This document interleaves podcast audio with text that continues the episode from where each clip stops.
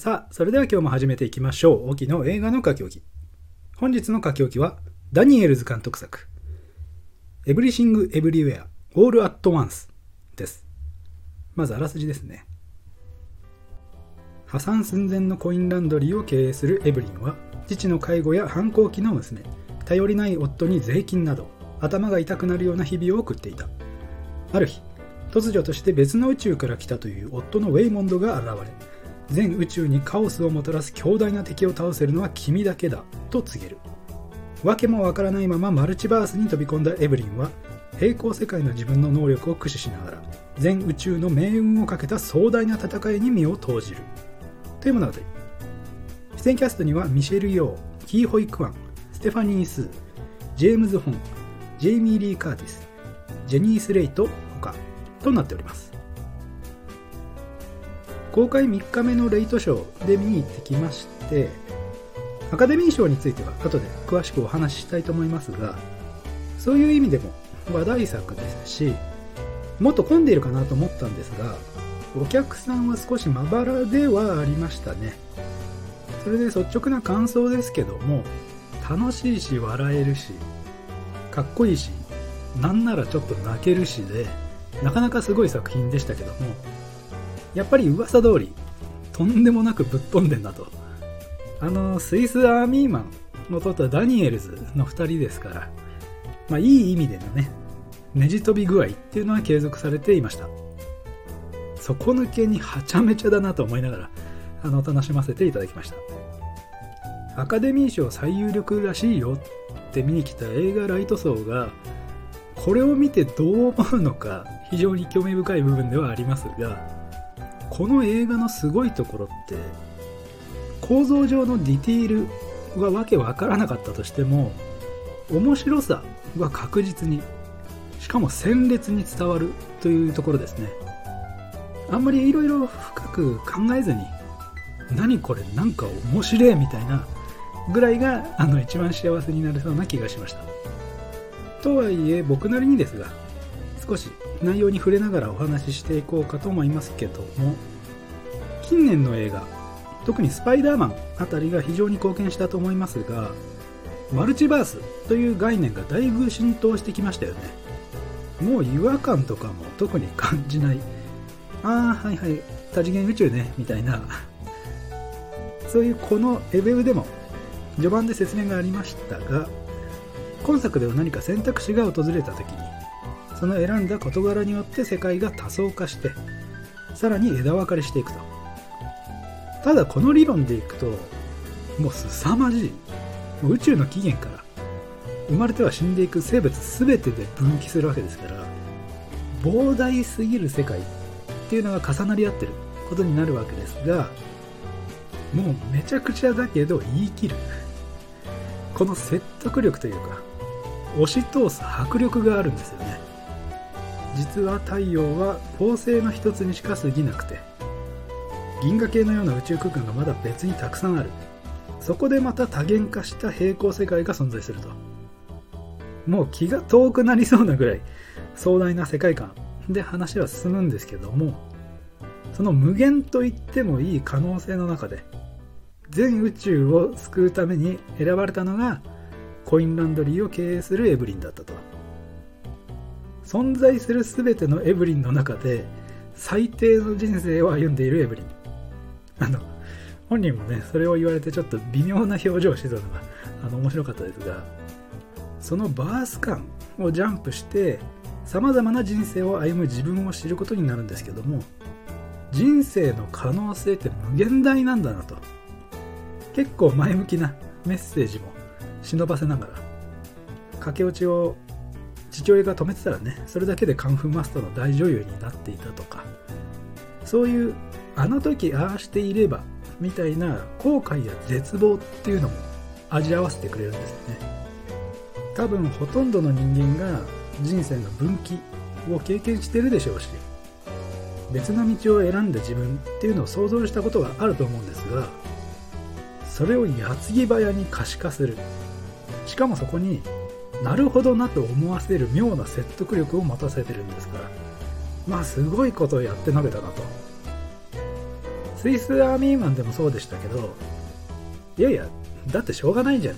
こいつはそういうやつだからっていう力技でねじ伏せる。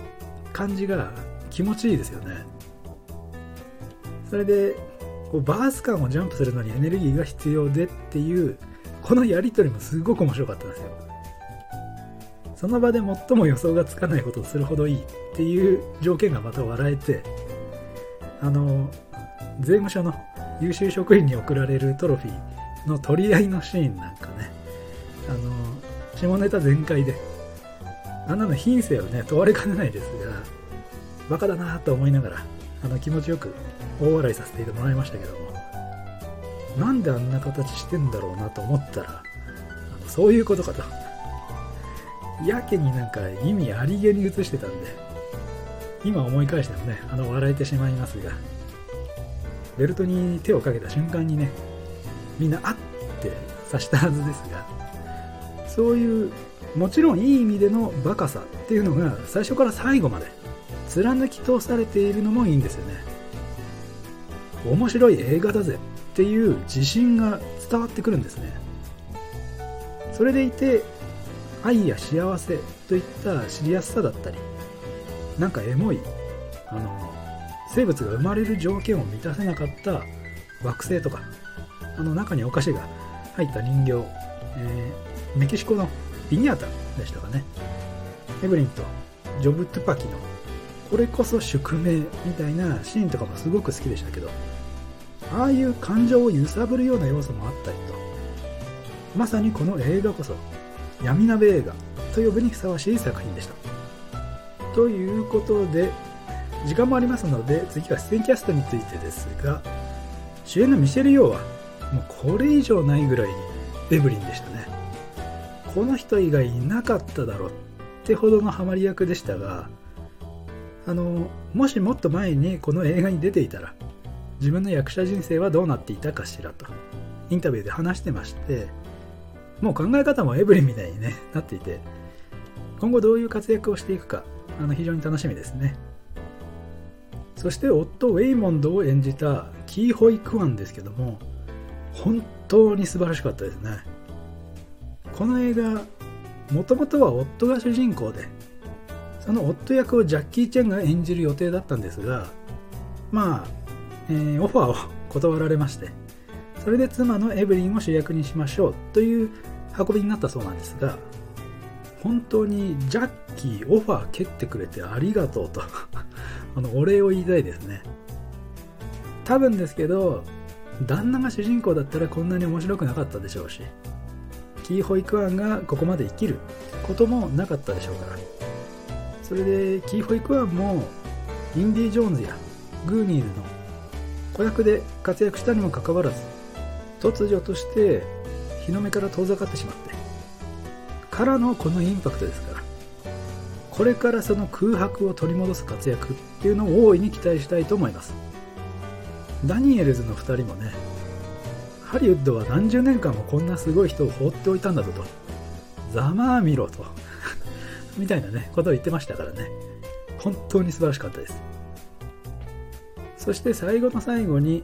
アカデミー賞についてですが現在最有力ということで作品賞受賞に期待がかかるところですが実際はどうですかね？個人的には逃すというかこのエブエブにあげるならマーベリックにあげてほしいっていうのが僕の正直な気持ち。まあまだノミネート作ね全部見てないんでね。無責任なことはあんまり言えないんですがなんというか